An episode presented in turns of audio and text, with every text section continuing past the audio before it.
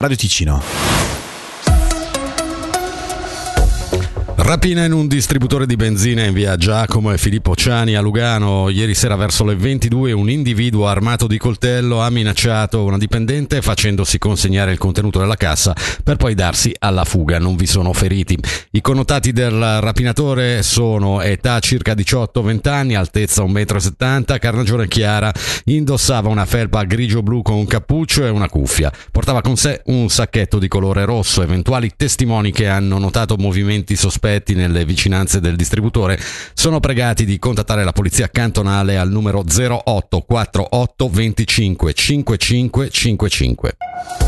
Investire è la parola chiave sottolineata dal centro nel piano presentato ieri che illustra le misure da attuare per favorire la natalità in Ticino, natalità tra le più basse in Svizzera. In quattro iniziative generiche dei deputati al Parlamento cantonale si chiede allo Stato di aumentare gli asili nido e gli assegni familiari, nonché di incentivare le aziende virtuose e definire un dipartimento responsabile per lo sviluppo demografico. Misure costose in un momento in cui lo Stato deve limitare la sua spesa. Ne abbiamo parlato con il deputato del centro in Gran Consiglio Claudio Isabella. Crediamo che la priorità che ha la natalità per il nostro cantone deve permettere alla politica di investire in questo, in questo settore, su questo tema, perché i figli che non ci sono oggi non ci saranno neanche domani ed è a rischio proprio il futuro generale del nostro cantone perché i figli sono troppo pochi e fra 30 anni ci saranno meno eh, persone che possono fare figli e quindi sarà un circolo vizioso decisamente troppo pericoloso.